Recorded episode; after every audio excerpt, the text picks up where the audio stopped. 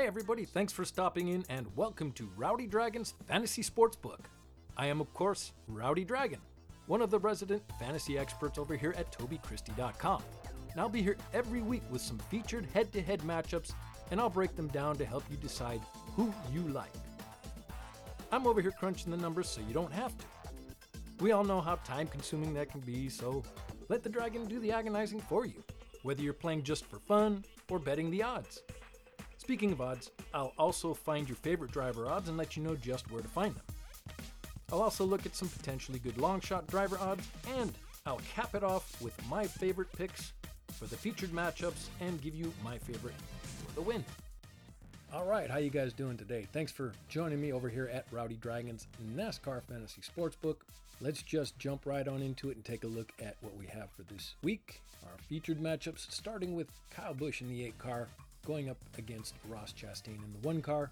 Looks like we've got all playoff drivers again. The 45 car of Tyler Reddick going up against the 5 car of Kyle Larson. The 23 car Bubba Wallace is going against the 6 car of Brad Keselowski.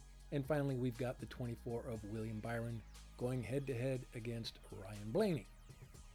So back to the top, looking at their career stats. Kyle Busch has 5 races run at the track, 2 of those being top 5 finishes, averaging 40% up there in the top 5 for him. Also, 2 top 10 finishes for Kyle, again, averaging 40% up there in the top 10. He's also got 2 DNFs. Guess what that means? 40%. And he's led 25 laps, averaging out 5 laps led per race. His average finish at the track is 21.2. Kyle has no wins at the ROVAL. Looking at Ross Chastain's career, he's got 4 races run at the track, no top 5, no top 10 finishes, no DNFs, and he has 3 laps led. His average finish at the track is 26.5. He also has no wins. All right, this week we're going to take a look at some comparable tracks. Sonoma, Watkins Glen, Coda, and Chicago being the 4 we will look at, as well as the Roval from last season. So we're looking at the Roval from the 2022 season. In fact, all the next-gen races from the 22 and 23 seasons. So the Roval 2022, Sonoma in 22 and 23, Watkins Glen for both the 22 and 23 season, Coda, the same thing, and 1 race here at Chicago this season. So after averaging all these tracks together, Kyle Busch, his average finish position comes up to a 14.5. Ross Chastain real close behind him at 15.0. Averaging their driver ratings together puts Kyle Busch at 82.2. Ross Chastain comes up at 84.59. Well, here we have a close matchup between the 2 drivers that have screwed me the most this season. Now they're head-to-head, leaving me wondering which direction to go here. Kyle's career stats look better at a glance, but he does have that failure to finish rate at 40%, where Chastain has finished all his races in the Roval. Now, defaulting to last season's loop data here, again has Kyle looking to be the better of the 2. Kyle's driver rating is listed in 12th, Chastain way down in 31st. Green flag speed shows Busch ranking P26, Chastain P33, and looking at their speed rankings from the last race, as Busch ranked P10 with a 3rd place finish, and Ross ranks 27th with his 37th place finish.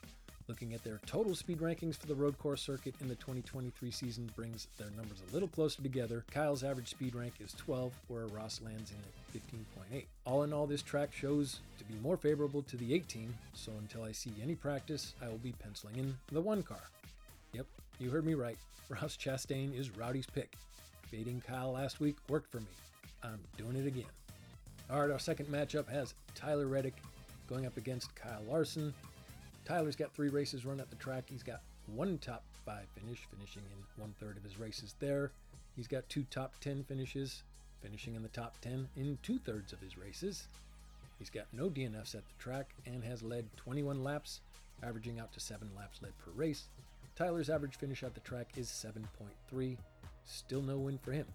Kyle Larson, he's got 4 races run at the track with 1 top 5 finishing in the top 5 in 25% of his runs. He's got 1 top 10, 25%, no DNFs, 60 laps led, averaging out to 15 laps led per race, and his average finish at the track is 18.5. Kyle does have 1 win, winning in 25% of his races. Now looking at the Roval, Sonoma, Watkins Glen, Coda, and Chicago, averaging out their numbers puts Tyler Reddick's average finishing position at 15.63, Kyle Larson comes up with a 16.5. Average driver ratings has Tyler Reddick at 99.79, Kyle Larson 88.75. Here again we see some close numbers, with Reddick edging out Larson on the comp tracks this season. With the stage racing back on the road courses, it forces Reddick's hand into the points game, which will probably have him stuck back in traffic after each stage. Larson can go either direction, but most likely be running for track position, going for that win. There's no point in going over any numbers here, basically due to the nature of where these two are in the standings, with this being a cutoff race. Unless Larson has a wreck or mechanical issues, he will be running up front at all costs. I'm riding shotgun with Kyle Larson, Rowdy's pick. Alright, our third matchup has the 23-car Bubba Wallace going up against the 6-car Brad Keselowski. Bubba's got 5 races run at the track, no top 5 finishes, 1 top 10 finish, finishing up in the top 10 in 20% of his runs, 1 DNF, that's 20%, no laps led, and Bubba's average finish at the track is 20.4, still looking for his first win. Brad Keselowski, he's got 5 races run at the track, 1 top 5 finish, finishing up there in the top 5 in 20% of his runs, as well as the top 10 in 20% of his runs. 1 DNF, also 20%. Brad has 39 laps led, averaging out to 7.8 laps led per race.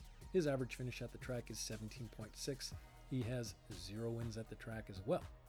Looking at the comp track average finish position, puts Bubba Wallace at 26.63. Brad Keselowski comes up with an 18.38. Looking at their driver ratings, Bubba comes up with a 52.10 and Brad a 59.71. Now the 2022 season was rough on Bubba on the road circuit. He had an engine failure at Sonoma, suspension issues at the Glen, as well as at Coda. Keselowski, he finished all his races in both the 22 and 23 seasons so far. Alright, now this is the closest match of the week here. Let me explain why. In the 22 season, Bubba had a host of issues, including a blown motor at Sonoma, suspension issues at both the Glen and Coda. Keselowski, he finished all his road races in both the 22 and 23 seasons so far. But now if we eliminate the 22 season from the comp tracks, it shows Bubba's a bit faster this year by the way of his now 24.25 average finish position, compared to Brad, who dropped off a few points to 22.5, but still besting Bubba's average. Bubba, however, had the better driver rating, with a boost up to 57.18, and Keselowski drops a bit to 52.7. Their speed rankings are also on top of each other from the last run at the ROVAL, with Brad listed P22 and Bubba P23.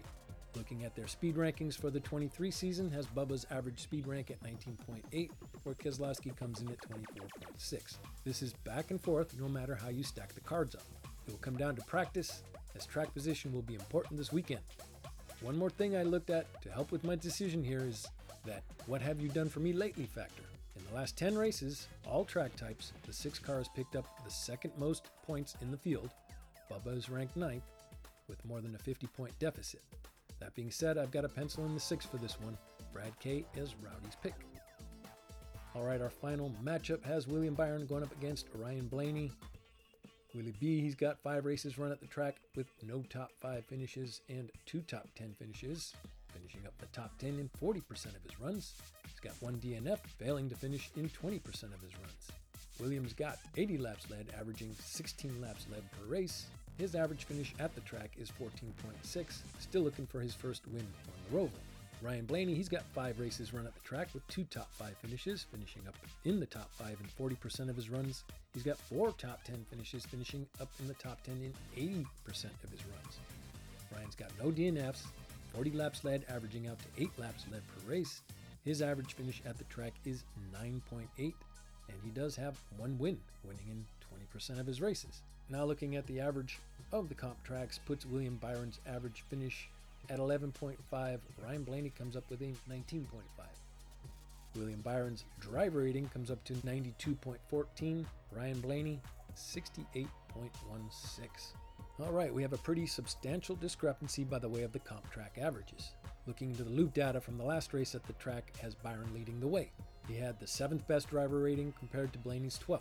Green flag speed, Byron P2, Blaney P21. Just for good measure, speed rankings from the 2022 race has Byron's total speed ranking at 13th. Blaney comes up in 21st once again. Having a look at the speed rankings from all road courses this season lists Byron in P7 with an average speed rank of 9.8, Blaney is listed 28th with a speed rank of 25.2.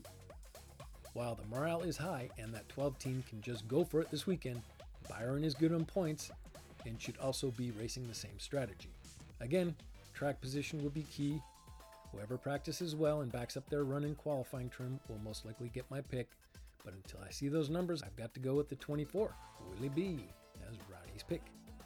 All right, we've made it to the point in the show where we take a look at Rowdy's season average. Again, I'd like to skip this one. We only put up 10 points last week. Tough season. The parity is back. So, week 30, total points possible, 1,200. I am currently sitting at 670. That puts me at 56%, leaving a lot of points on the table. 5 races to go. Mathematically, 67% not happening from last year, but I'm shooting for 60% for this year. Let's see what we can do. All right, let's move on and take a look at the sports books, see how the casinos have things ranked. We'll take a look at the top 10 and see if I find any values there. Starting with Chase Elliott as their favorite. He's listed at plus 600 at BetMGM, DraftKings, BetRivers, and Bet365. William Byron comes in next at plus 700 at Caesars and BetRivers. You can find Tyler Reddick next for plus 850 only at Barstool. Kyle Larson comes in next at 9-1 at DraftKings, BetRivers, Bet365, and Barstool. Next, we've got Michael McDowell. He's listed at plus 1,000. That's 10-1 at BetMGM and BetRivers. AJ Allmendinger comes in at plus 1,200 at Bet365 and Barstool. Martin Truex, 15-1, only at Caesars. Denny Hamlin, plus 1,800 at DraftKings and BetRivers. Next, you've got Kyle Busch, listed at 20-1 at BetMGM and Bet365. And finally, Daniel Suarez, also 20-1 at BetRivers, Bet365, and Barstool. As far as values in the top 10, I like AJ Allmendinger at plus 1,200. AJ's got 2 top 10s at the ROVAL. He blew a motor in the 21 season. I could see him pulling another top 10, but he's going to be going for that win. At plus 1,200, I like that. It might be worth a unit for AJ Allmendinger. Other than that, the top 10 doesn't really show any value. I see a lot of value outside of the top 10, and we'll take a look at a couple of long shots right now just to reiterate that fact. There are many long shots to be had this weekend, but one that stands out to me is the 48 of Alex Bowman. With the highest average finish position and all top 10 finishes behind him, makes him a great long shot driver, and I feel his odds are a bit long at plus 3,500 for the outright, making it a worthy bet. If you're looking for just the top 10 finish, you can still get Bowman for plus money at plus 155. Money in the bank, I say. Another long shot to consider, and I can't believe he didn't make the top 10 for this one, is Ryan Blaney. With 4 top 10 finishes in 5 races and the team morale at a yearly high, makes Blaney a worthy candidate. His outright is also pretty long at plus 2,800 and will probably be bet down rather quickly. Again, don't forget he no longer needs to points race this round, making his top 10 odds at plus 135 really sound good. Get you some Ryan Blaney for this one. All right, moving on to Rowdy's winner pick of the week. With the pressure off, getting into the next round, and the way the 24 ran Watkins Glen makes Willie B my top dog this weekend. He has a good handle on the road course this season by the show of his average speed rank on the overall road course circuit, which comes up at 9.8. If they bring his Watkins Glen car here this weekend, he's going to be a tough one to beat. Willie B going to bring home yet another trophy this weekend. All right, y'all, that's about it for me over here. But before I go, I want to invite you to listen to another great podcast, a NASCAR podcast, called The Final Lap Weekly with Kerry Murphy and Toby Christie. 2 guys talking about all things NASCAR. It's a fun listen. The guys are entertaining, and you also get a little bit more Rowdy Dragon in the end, covering all the fantasy stuff over there. So come on over to thefinallap.com and click on that podcast tab and you are listening, or you can find it at tobychristie.com right there in the middle of the page. But you can also find The Final Lap Weekly on just about any podcatcher near you. Give it a listen.